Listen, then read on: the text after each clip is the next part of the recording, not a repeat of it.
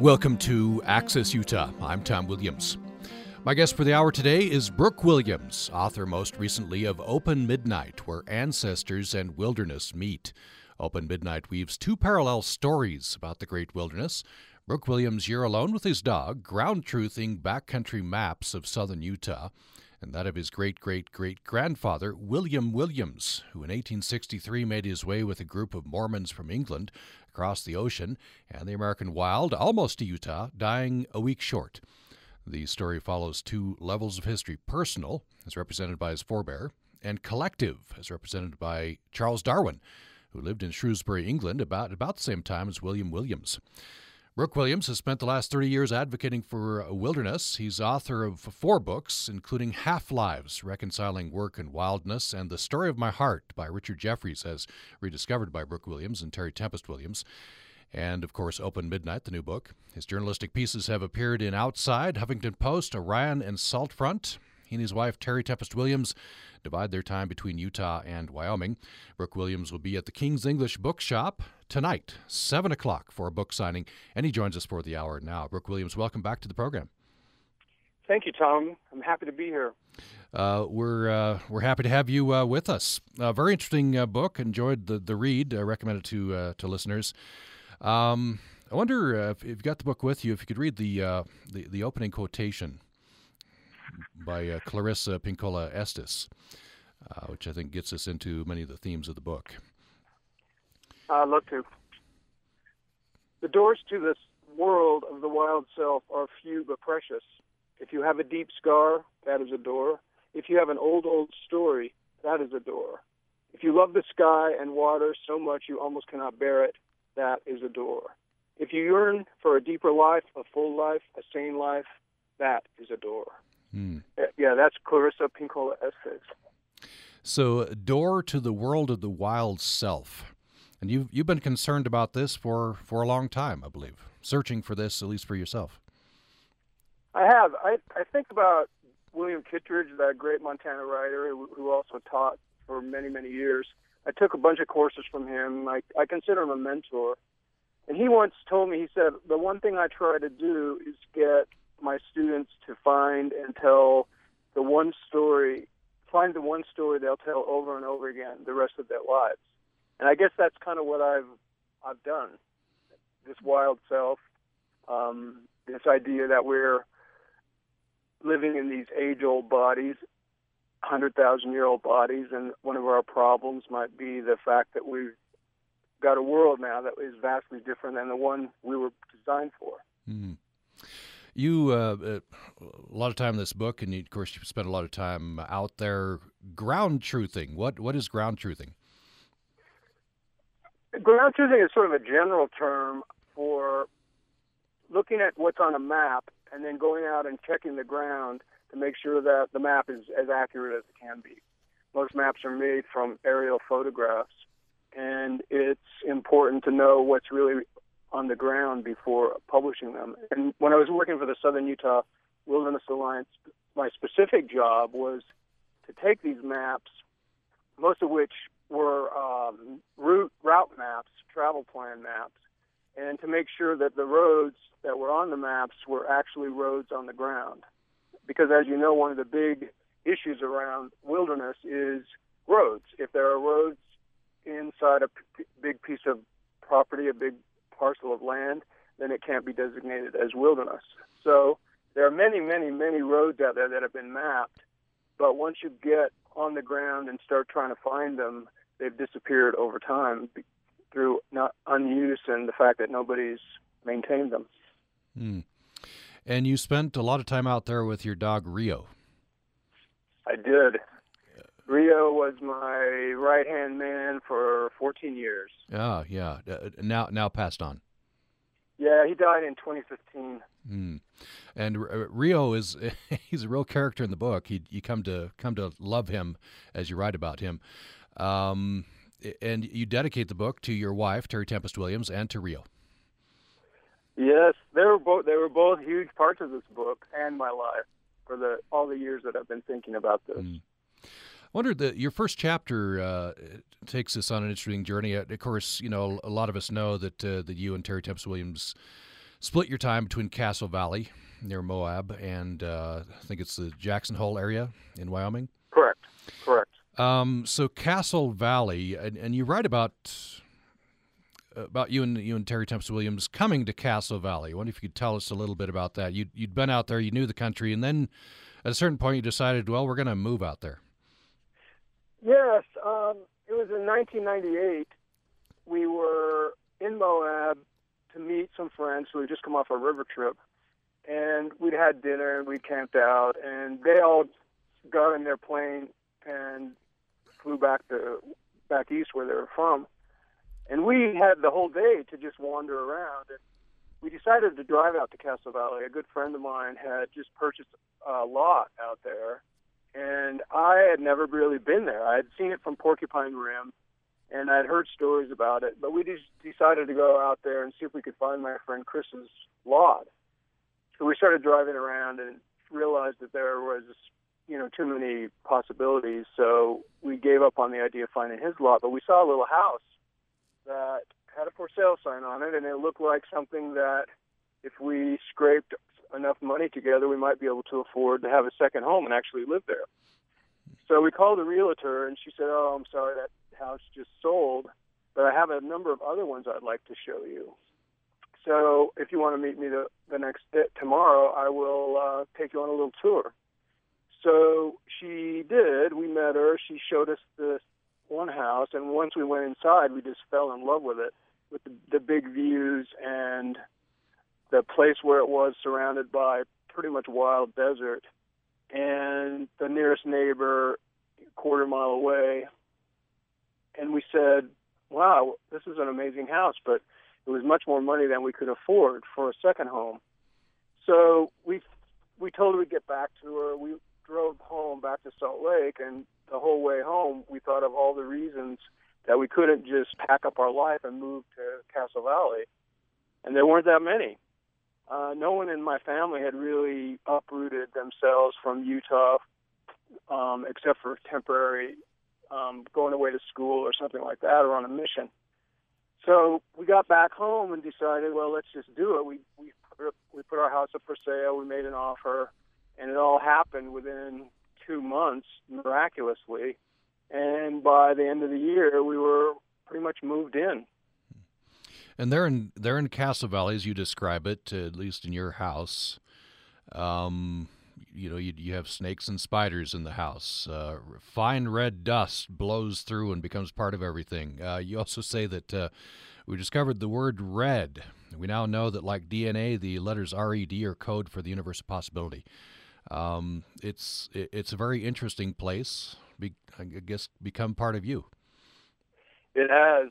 It's interesting you, you talk about that, the color red.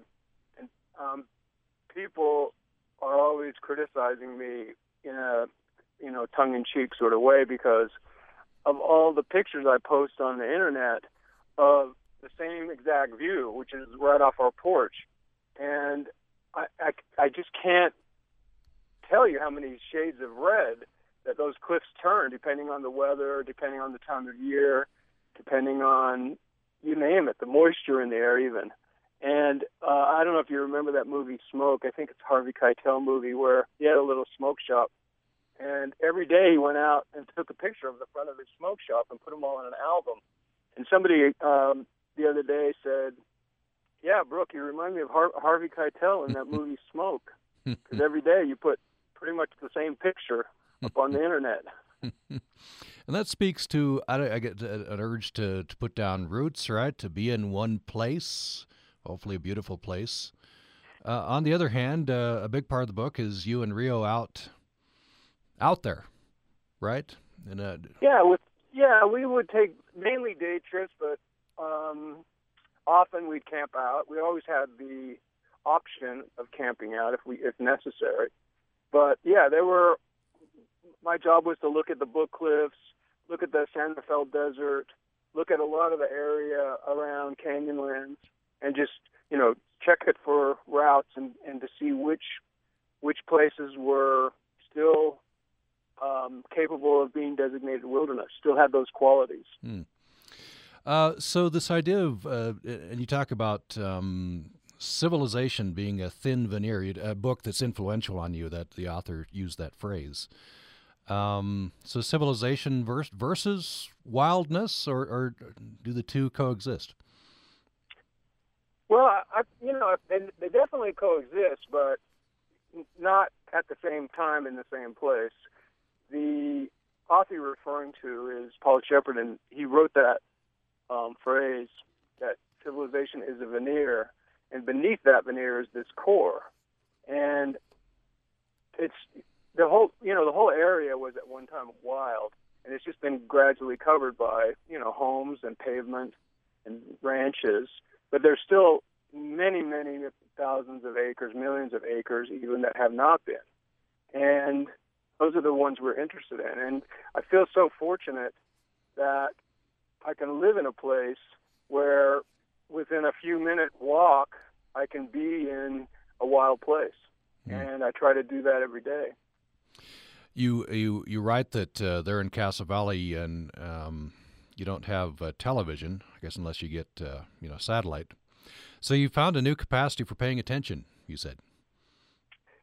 I think so. Uh, I just feel like the, the surrounding landscape and the light and the cliffs and everything are just so spectacular that that's that can take up a lot of our evenings, is just sitting there and watching it, especially in the in the spring and the fall, and, and still pretty hot in the summer. But um, no, it's uh, it's a real gift. That's, yeah. The winter nights are really long when mm-hmm. when it gets dark so early. And you, uh, you say you go to bed earlier, because no, yeah. television. You read more, yeah. you go to bed earlier. Uh, follow the natural rhythms, I guess. You write very interestingly about community. Uh, let me quote here from page uh, twenty-one. Community, we've learned, is not a group of hand-picked people living spread out across a big city who talk the same, read the same books, go to the same movies. Community is geographic. How so? Well, in the sense that we live in this valley all together, and it's a real broad spectrum of personalities and beliefs and uh, philosophies. There's a good little Mormon community there. There are a lot of sort of off-the-grid aging hippies uh, that are so tied to the land and really never leave much. And then there's a bunch of people like us that, you know, are trying to make a living, moving around a lot, Um, trying to, you know, make our difference in the world. So it's a it's a broad spectrum of people, and we don't get along on everything. I'll never forget that when we first moved there, um, we we went to a few meetings, and I have never been in such explosive public meetings before. The people were so uh, adamant about their positions. And then there was one thing that everybody seemed to agree on, and that was the dark night skies. And I can't tell you the number of discussions we had about how to keep the sky dark at night, in terms of what kind of lights we could use. You know, we we had a um, elect, electrical supplier talk to us about how there are lights possible that kind of tend to beam down instead of out. Um, I'll never forget uh, the people that built our house that we bought it from had, for some reason, put uh, a light that lit up the roof, so you can't really see it from inside. And Uh, we never used it, but one day our niece was there visiting, and I guess she flipped on the switch of that light. And the next morning when we all left town, we didn't notice it because it was daylight. And I can't tell you the number of calls we got from around the valley, people saying, can you please turn off that light? It's like a spaceship landed out there. So that was one thing we all agreed on. Everything else, we really don't. There are issues around water. There are issues around... Um, the uh, Utah open lands, which now, which has, has helped us put a lot of uh, land into conservation easement around the place. There's a lot of um, discussion about uh, roads and which ones should be closed to vehicles and which ones shouldn't. But what the great thing about living in a community where it's geographic is you realize if there's one issue that you may disagree on with someone, there may be another issue that you agree on, and you still have to run into each other at the post office boxes. And so you have to get along. You can't just let one issue divide you, make you know, make the relationship impossible, because you got to get along. And that's that's been the real value for me. Hmm. I wonder, I'd, I'd like to skip ahead uh, and uh, follow up on what you were just saying, then then uh, double back. Um, so your your uh, chapter on Recapture Creek, I think, encapsulates the, the growing polarization in you know in the entire political debate, and specifically around this idea of wilderness and, and public lands. Uh, you talk about someone you call the general. I know, the general. What a uh, what a character he is, an intimidating character, and I think he really is a general, or was. Uh, County Commissioner Lynn Stevens from San Juan County um, was, he's now no longer a county commissioner, but he was at, um, for a long time that I was working down there.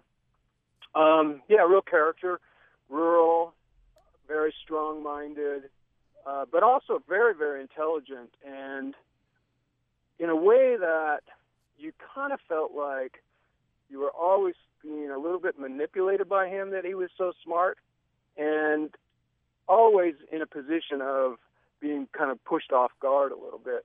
So that, that chapter that you mentioned, Recapture Creek, it was all about uh, the, this illegal road that had been built, and you know Lynn Stevens and the other county and other county commissioners, as well as many members of the county, uh, wanted that road in there, and the fact that this canyon is so archaeologically rich that there were many reasons to keep vehicles out of there. So we were on a field trip, and you make a really good point, really astute reading of that chapter. Everyone that was that liked the road was were, was on horses. The rest of us were walking, and there was just, just some interactions that really kind of made me feel not that I was right and they were wrong, but that we were never really going to be able to come to any sort of compromise on some of these issues because we are so far apart. It's like we're living in two different worlds, actually.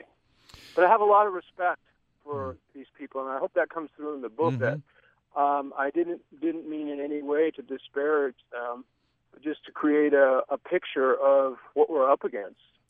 There's a, there's a colorful story. Um, there's a public meeting, I guess, before you're going to go out, half on ha- horseback, half on foot. Yeah. Um, and uh, someone says, "Will somebody give a prayer?" And, yeah, I guess years ago. Oh, is, is that a di- um, that's a different time? Yeah. Okay. Yeah. Yeah. Years ago, I don't know when it was, but I guess they always gave a prayer, and it was always a typical Mormon prayer. And I guess somebody complained that, you know, we have a separation of church and state, so you can't just give a Mormon prayer in in, in the beginning of every public meeting. So I guess they asked a lot of lawyers, and they came up with the idea that they would say, we will, we always ask somebody to offer an opening prayer or moment of silence, or there, there was a very specific language that they used every meeting. But usually it was, you know, a, a, a typical Mormon prayer. If somebody would stand up and say a, a typical Mormon prayer. Once I heard one of the county commissioners, a Navajo man, give a, a Navajo prayer in Navajo, which was beautiful. And so I don't know what came over me, but they said, now is the time for a, a prayer or a moment of silence. And I just raised my hand and I said, I'll pray. And that's when the general turned to me and said, in kind of a snicker way, well, Brooke, which God are you going to be praying to? And you said you you you channeled uh, one of your great great grandfathers, which is Brigham Young. Yeah, I, I channeled Brigham Young. Yeah. Also, you I think uh, James Talmadge is one of your ancestors. Yeah, good memory. Yeah, he's yeah. he's my great grandfather on my other side. Yeah, so my you, mom's side. You got some definite uh, um, Mormon heritage. And but you're kind of you know living between between the two worlds there in uh, you know in, in in that rural area. Um, l- let me read just a, a bit of here. This page one fifty-six. You say part of getting older is becoming comfortable with knowing that arguments aren't worth having unless they might move those arguing closer together rather than further apart. And then uh, skipping a little bit. On good days, I think we're making progress on the wilderness issue in San Juan County, that a reasonable compromise might be possible. On bad days, I don't. The bad na- days outnumber the good. Yes, and I think since that was written, that's even more the case. I think somewhere in the book later, maybe, I really come to the conclusion that I can't see any sort of compromise, because you always get a sense that compromise is when two opposing views come together and they say, all right, I'm willing to give up something if you're willing to give up something.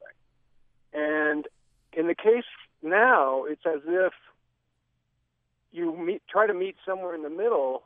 It's so, we're so far apart that even something in the middle is really has really become unacceptable.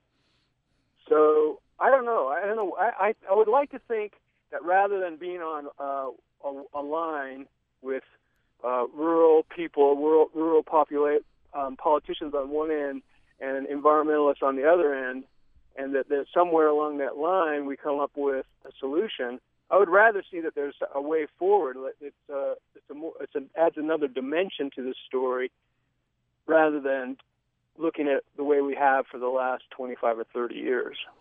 You talk, you go on to talk about wholeness and consciousness, and you, you relate this back to um, the the the looting arrests that happened and made the news, of course, and and the suicide of uh, Doctor Red there, which was which was huge news. Um, And I wonder if you could t- tell me about uh, all this was going on. You had a definite point of view on it, but weren't weren't airing it. I guess that would be, I don't know, pretty toxic to have a discussion, at, at least at that time. But mm-hmm. you heard, you heard something. Uh, let's see, Forrest Kutch, I think it was, right? Yeah, uh, ma- made a comment about this. I was um, actually driving to San Juan County when the news of that raid came on the radio, and Forrest Kutch was um, interviewed as being, you know, the head of Utah Indian Affairs at the time. And he basically said someone who would desecrate the graves of another people lacked consciousness. And I started to think about what that really meant. And so it took me on sort of a long involved um, search for what, what people actually thought of as when they heard the word consciousness. And I, you know, I sent uh, some emails to some different people that would have uh, an opinion about that, and it was it was really helpful. It was helpful. What's what's the atmosphere, do you think, now? This has been several years since that all happened. You know, the, the federal government cracked down on pot hunting. Um, has that culture changed? Do you think? What's what's the feeling of, of the locals? It's hard to say. I, I know that um, it's pretty it's pretty well known fact that in in canyons where there are roads that have motorized access to pot hunting, levels of pot hunting are higher. Whether that decreased a little bit since this happened, I'm not sure, because you know a lot of people got into a lot of trouble because of it. And what I learned was, and I think everyone else did too who followed it at all, is that it was part of the culture that people would go out on Sunday afternoons into places that they knew these artifacts existed, and they would, you know, dig around and find them. And the problem with it, well, it's always been a problem, but as more and more and more of this happened, there was less and less in the way of artifacts to go find, and the main artifacts to find were with burials. And that's when they started digging up burials because of the artifacts that would be left with the dead. The culture believes that, you know, the dead go on and they need things, and they need to be buried with some of their possessions. Hmm. So that, that became a huge problem. Um, has it lessened? I don't know. I think it would be so hard to completely patrol it. And I think one of the reasons that we now want to see national monument protection is with that comes, ideally, uh, budgets to have more enforcement, and to, so we can pay more attention to this. Uh, before we go to break, I want to take a break, and when we come back, I want to uh, treat this interesting question you write in the book. Is it possible to become native to a new place? You and uh, Terry Tempest Williams moved out there to Castle Valley, and uh, that this question occurred to you. Is it possible to become native to a new place? And then that led you to a uh, search for uh, an ancestor, and you chose William Williams. And then you've uh, connected him in the book up with uh, Charles Darwin, who lived, uh, you know, five miles, I think, away from from where William Williams uh, lived in England. Um, we'll talk about all that. Uh, before we go to break, we have uh, this question from Steve. Steve says, James Talmadge is a reference your non-Mormon listeners, or at least this non-Mormon listener, may not understand. Who was he? I'm, and I apologize, Steve. We, we got two insider Mormon there. Um, so James Talmadge, Mormon apostle, right, and, and scientist. Yeah. Yeah, and, you know, he was the one that um, wrote Jesus the Christ, but he was a scientist also. And there are there's a math building named after him at the University of Utah. He was the, and he was also a geologist. He, uh, for climbers out there in the Little Cottonwood Canyon, there are these bugs. I think they call them bugs, or I can't remember the exact name, but there are these black um, pieces of rock that are much harder than the surrounding area, so they stick out. And he was the scientist that first described those, the geologist that first described what those were and how they were formed. In fact, his gravestone in the Salt Lake Cemetery is a big piece of granite with one of those in the center of it. Mm. So he was both a scientist and a, a, a very effective apostle in the Mormon Church. Uh, so let's take a break. More with Brooke Williams. He's author most recently of Open Midnight, Where Ancestors and Wilderness Meet. And he is uh, going to be at the King's English Bookshop in Salt Lake City tonight, seven o'clock, for a book signing. Um, and we'll have more following this break. This is Management Minute by Professor Scott Hammond. Westfield, Massachusetts is known as Whip City because one hundred twenty years ago, forty companies made buggy whips, tools, and carriage parts. Today, only Westfield whip manufacturing remains. Harvard Business School professor Theodore Levitt gave sound advice to businesses facing change. Back in nineteen sixty, he said businesses should concentrate on their customers' needs, not on specific products. If buggy whip makers had thought of their businesses as transportation accessories, they might have survived into the automobile era. There were thirteen thousand businesses in wagon and carriage parts in eighteen ninety. Today, less than one percent of those businesses still exist. But that one percent exists because they listen to their customers. The Management Minute is brought to you by our members and the U S U Shingo M B A program at the John M. Huntsman School of Business, a fifteen-month graduate degree for executives giving knowledge and skills to leverage the principles and tools of lean continuous improvement. huntsman dot u s u dot e d u. Thanks for listening to Access Utah. I'm Tom Williams. My guest for the hour today is uh, Brooke Williams. He's author most recently of Open Midnight, Where Ancestors and Wilderness Meet. And Open Midnight weaves two parallel stories about the great wilderness. Brooke Williams' year alone with his dog, ground-truthing backcountry maps of southern Utah, and that of his great-great-great-grandfather, William Williams, who in eighteen sixty-three made his way with a group of Mormons from England across the ocean and the American wild, almost to Utah, dying a week short. The story follows two levels of history: personal, as represented by his forebear, and collective, as represented by Charles Darwin, who lived in Shrewsbury, England, at about the same time as William Williams. And Brooke Williams is giving um, a book signing and reading tonight at the King's English Bookshop in Salt Lake City. That's at seven o'clock. You're welcome to join this conversation. Hope that you will with your question or comment.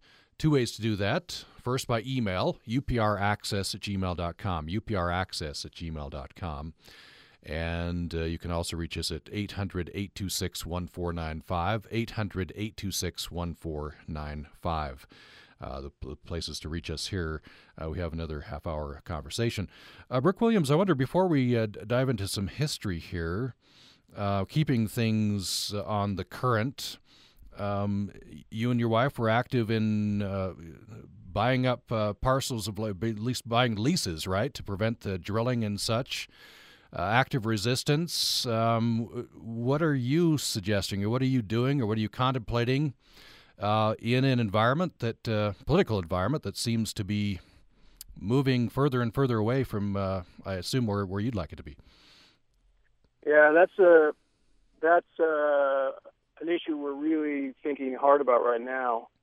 Um, a year ago, almost exactly a year ago, we bought about twelve hundred acres at an oil and gas lease that the B L M held, uh, lease sale that the B L M held in Salt Lake.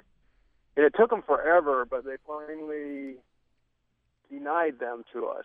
Uh, most of the people there that day who purchased leases got them within a month, and it took six months for them to finally decide not to give them to us because our intent was not to drill. And we filed an appeal. We have an organization of lawyers in Denver that think this is a really interesting case because um, there's a whole there's a whole movement uh, called Keep It in the Ground, and there's actually a, a bill in Congress that isn't really going anywhere right now um, from Senators Sanders and Merkley to stop pulling fossil fuels out of public lands. So what we did was right from the start, we just said our our point is to keep these in the ground until they become uh, more valuable out of the ground. And what that means is that we need to start considering the social costs of burning a barrel of oil. So that was our intent. The lawyers really think that the way they denied the leases to us was very important because it wasn't on a technicality or that we did anything against the law. It's just around proving that the law says you must have the intent to drill for for carbon on the if you own one of these leases. So there's a lot of questions out there, and I think this case, um, if it continues on, they're doing a lot of research right now, and they'll make a decision, the lawyers, whether this is a, a, a they they can ex- extract enough valuable information from this case to make it worthwhile. So that's the status of it right now. Hmm. What do you? What What are your thoughts? Um, there's There's a lot of uh, I guess uh, hand wringing, and also a lot of energy and uh, thought about how to harness that energy on the left these days. You know, progressives, uh, liberals, specifically with the environmental movement. How How would you suggest uh, people get involved to harness politically, that, to harness that energy? You know, the, yeah. The, uh, you mean the energy that's The, the carbon that's in the ground? No, no, the the, the the the emotional energy. The you know the. Oh, I see. I see yeah. what you're saying. Yeah, it's more important right now than ever, especially since the election, because everything seems to be going in the opposite direction. And I I feel like, I don't know how you feel, but ever since uh, the election, I've felt like sort of a fluttering. I feel like my feet aren't firmly on the ground. Um, I, I feel a nervousness that I haven't ever felt before, and I feel like just an, there's an active energy. And on one hand, it, it's a negative feeling, but then when I really think about it, I think it's a positive feeling because so many people now are lit up, is a term I heard used recently, that weren't before. I mean, I think a lot of us were getting kind of um, sedate, or we felt like things were going pretty well.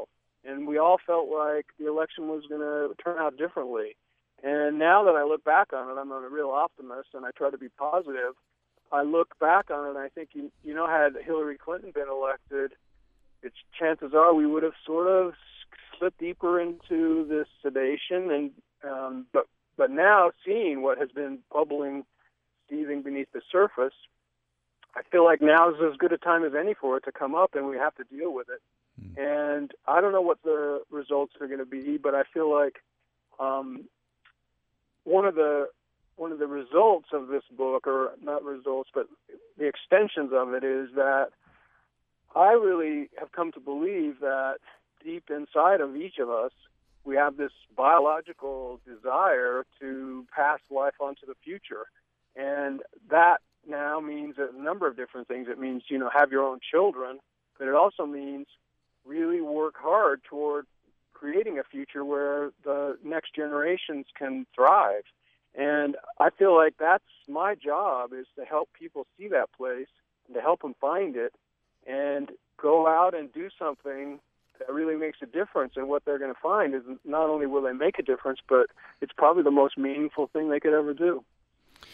So you've talked just there about the past, uh, or the future, rather. Uh, you connected up in the book with the past, however. You you talk about uh, you're out at Dead Horse uh, State Park, Dead Horse Point, and there's a, a woman who says, yeah. she says, I can see it. I can finally see forever. Emphasis on forever. Yeah, that was really, uh, that was really an interesting moment for me because as I write, I felt like she, when I first stood next to her, I felt like she was in some kind of a trance.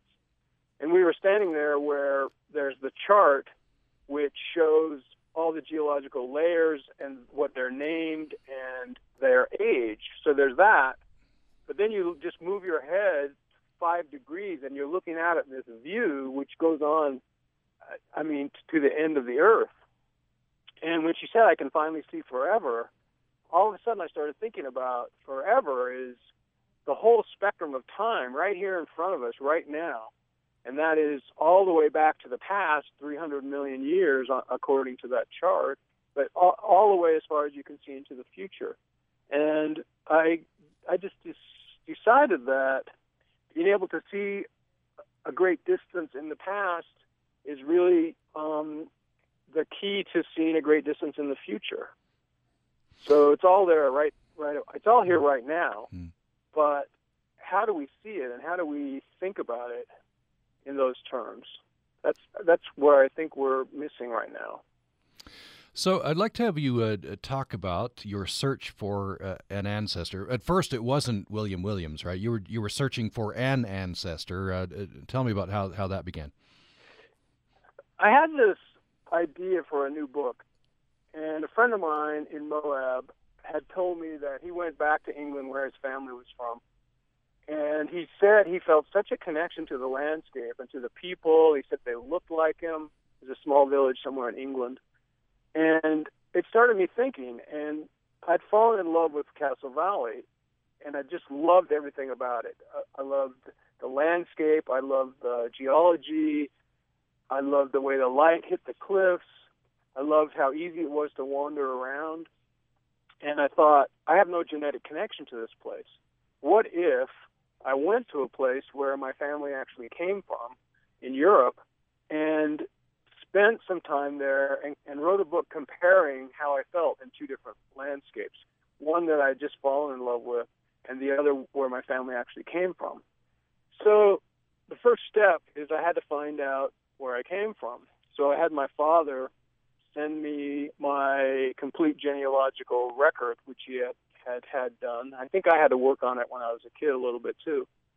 And the first thing I pulled out was my pedigree chart, the one where, you know, I'm on the left side and then my parents and then the grandparents all the way over to the right side where there's a long row of, uh, a long column of my great-great-great-grandparents.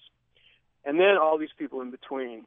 And I realized that I came from many, many different places, that I had genetic material from many, many different people. And so I had to narrow it down, and I created a set of criteria, three criteria. They were that I wanted to find somebody whose last name was Williams, who made the decision to leave Europe and come to America, and who I had never heard of before. Because you mentioned James D. Talmadge and Brigham Young, I have, you know, on that pedigree chart, four or five, six people whose stories are really well known and who we had to learn as kids, and it was great. I, I come from a great heritage. But there were many, many more people on there who I had never heard of.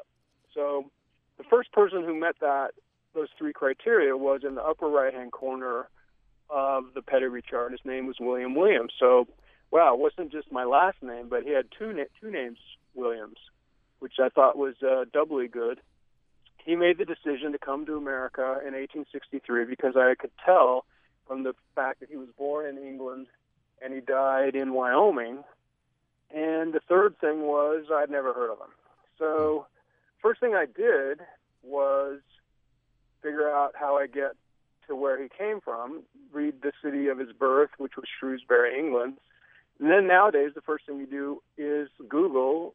So I went to Google, and Shrewsbury, England, um, put, put Shrewsbury, England into Google, and the first thing that comes up is it's also Charles Darwin's birth, birthplace. And Charles Darwin was a real hero of mine, still is. In high school and college, um, I took biology in college just because I love the idea of natural selection and looking for different definitions of that and different examples of it. And the next thing I learned was that Charles Darwin was not only born there in Shrewsbury, but within ten months of William Williams. So I just couldn't believe it that this person who was a hero of mine grew up and maybe knew my great-great-great-grandfather. It made so much sense, and, and that for two or three years sort of short-circuited my story. I discovered later that, well, I could not discover that they'd ever met, but I, I found that Charles Darwin was born in this big house called the Mount, up the hill five minutes from this sort of slum-like poor poor neighborhood called the Frankwell neighborhood, where William Williams was born. So they lived really close to each other, but I could never really verify that they had met. What was your what was your reaction then, maybe to seeing it through through the eyes of your your ancestor, William Williams? What was your reaction to your, you could call it your ancestral homelands, or, you know, surrounding Shrewsbury, England, and comparing and contrasting that to your your your adopted home there in Castle Valley? To be honest, it it didn't really get to me like I thought it might. I didn't get any stirrings or, you know, feeling connected in that way. It's Shrewsbury's, you know, it's a big city. I think even when uh, William Williams and Darwin were there, there were probably twenty-five thousand people. And it's right on the, in the area where the Industrial Revolution started. I think there's a, the first iron bridge is not too far from there. So the Shrew, the Severn River, which runs through the middle of the town, of the city, is kind of that color, that army green color, because of all the pollutants. There are a lot of birds and insects, and it's it's mildly wild in certain places. I, I did as much as I could to find uh, wildness there, and it was kind of difficult. I did really enjoy the archaeology that was in the vicinity, the standing stones and, you know, ancient cities, but it didn't get to me. Um, it didn't really move me, the, the landscape. What do you think, and you imagine this through the book, what, what do you think William Williams' reaction would have been to the to to America? First of all, he he emigrated with with the Mormon company, right? He his yeah. family was baptized. I think he was not. Right. Um, but he, but he oh, came. I he came know, anyway. I don't know. We're, I I made up. I imagined that they they did know each other, and that Darwin had quite an effect on him. And so, I, you know, I, I was able to imagine a few um, and write a few stories where, you know, he he liked being out. Um, on the way, he spent a lot of time looking over the ocean, watching things happen out in the, out at sea, and then he liked to walk instead of ride in the in the wagon as much as he could coming across. That that was my. Uh, my vision of, of how he was. And, you know, some people have brought up, and I think that they, they aren't far off, the idea of what I was imagining was really kind of myself. Um, I, I, the only way I could really do it, even though I was not conscious of it, was to sort of put myself in his position and see the world that I would have wanted to see. Mm. Now, William Williams, he he died about a week short of, of, of the goal, right? He died out there of uh, Three Crossings of the Sweetwater in Wyoming. Mm-hmm. Um, of Mount- uh, he, uh, I think he had, uh, they called it mountain fever, but mm-hmm. I think it was typhoid fever, which a lot of people got because, you know, things were a lot less than sanitary, especially toward the end. And I feel like he, based on the journals that I've been able to find, he had it for like ten days, and then... Uh, one day they were coming coming across the Sweetwater River at that place called Three Crossings, and he just was so sick and miserable they had to stop and pull him out, lay him on the ground, and I think just to see if that would help him to get the fresh air and to stop moving for a while. And he died right there, and they dug a hole, shallow grave, and I love this detail. They pulled, took apart the wagon and put the tailgate over him and covered it with rocks so that the animals wouldn't have as easy access to his body. And then within a few hours, they were on their way again. Mm-hmm. Yeah, yeah. It's it, and, and uh, that's uh, fairly typical of, of the of the experience. Um, All right. Let's take another break. When we come back, uh, we'll have a final segment with Brooke Williams, his author most recently of Open Midnight, Where Ancestors and Wilderness Meet. And uh, he'll be at the King's English Bookshop tonight at seven for a book signing and event. And Tom? Yes. I'll be tomorrow night. This might be helpful, too. I'll be tomorrow night at a new bookstore in Ogden called Booked on twenty-fifth. Okay. Books on twenty-fifth on... Street. Okay. So I'm glad you mentioned that. seven o'clock on Friday night. Books, I'm writing it down, Books on twenty-fifth Street, and that's uh, tomorrow night at what time? I think it's at seven also. Okay, great. So two events uh, you can interact with Brooke Williams, one in Salt Lake City and one in Ogden. More following this break. I'm Stephen Dubner on the next Freakonomics Radio, part one of our series on bad medicine. It really doesn't matter that the smartest people believe something works. The only thing that really counts is what is the evidence you have that it works. That's next time on Freakonomics Radio. Join us Thursday morning at ten on Utah Public Radio. I'm Eric Westervelt. I just spoke to our great General Mattis just now, who reconfirmed that, and I quote, "Ryan was a part of a highly successful raid." Navy SEAL Commando William Ryan Owens was killed in a recent ground raid in Yemen. His father is calling for an investigation. That story next time on Here and Now. Join us this morning at eleven on Utah Public Radio. Thanks for listening to Access Utah. We have uh, about six minutes left in this conversation with Brooke Williams. He is author most recently of Open Midnight, Where Ancestors and Wilderness Meet. Uh, he has a couple events coming up. Uh, tonight, it's at the King's English Bookshop in Salt Lake City. That uh, book signing starts at seven o'clock. Then tomorrow night, books on twenty-fifth Street in Ogden, seven p.m. Uh, so a couple of uh, options for you there. Uh, so Brooke Williams, let me just read this, this one sentence. This gets us into something very interesting from the book. Uh, page one thirteen, discovering, uh, this is your ancestor, your great-great-great-grandfather.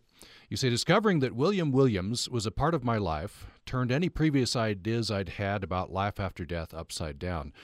And so you're not talking about there about the, the fact that he's an ancestor. You're talking about the fact that he's he, ha- he has an active part in your life. That was my sense.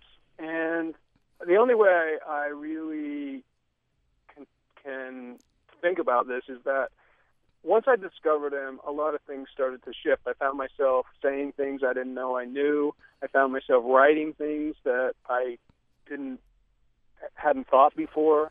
I found myself going in directions I, I probably wouldn't have picked otherwise.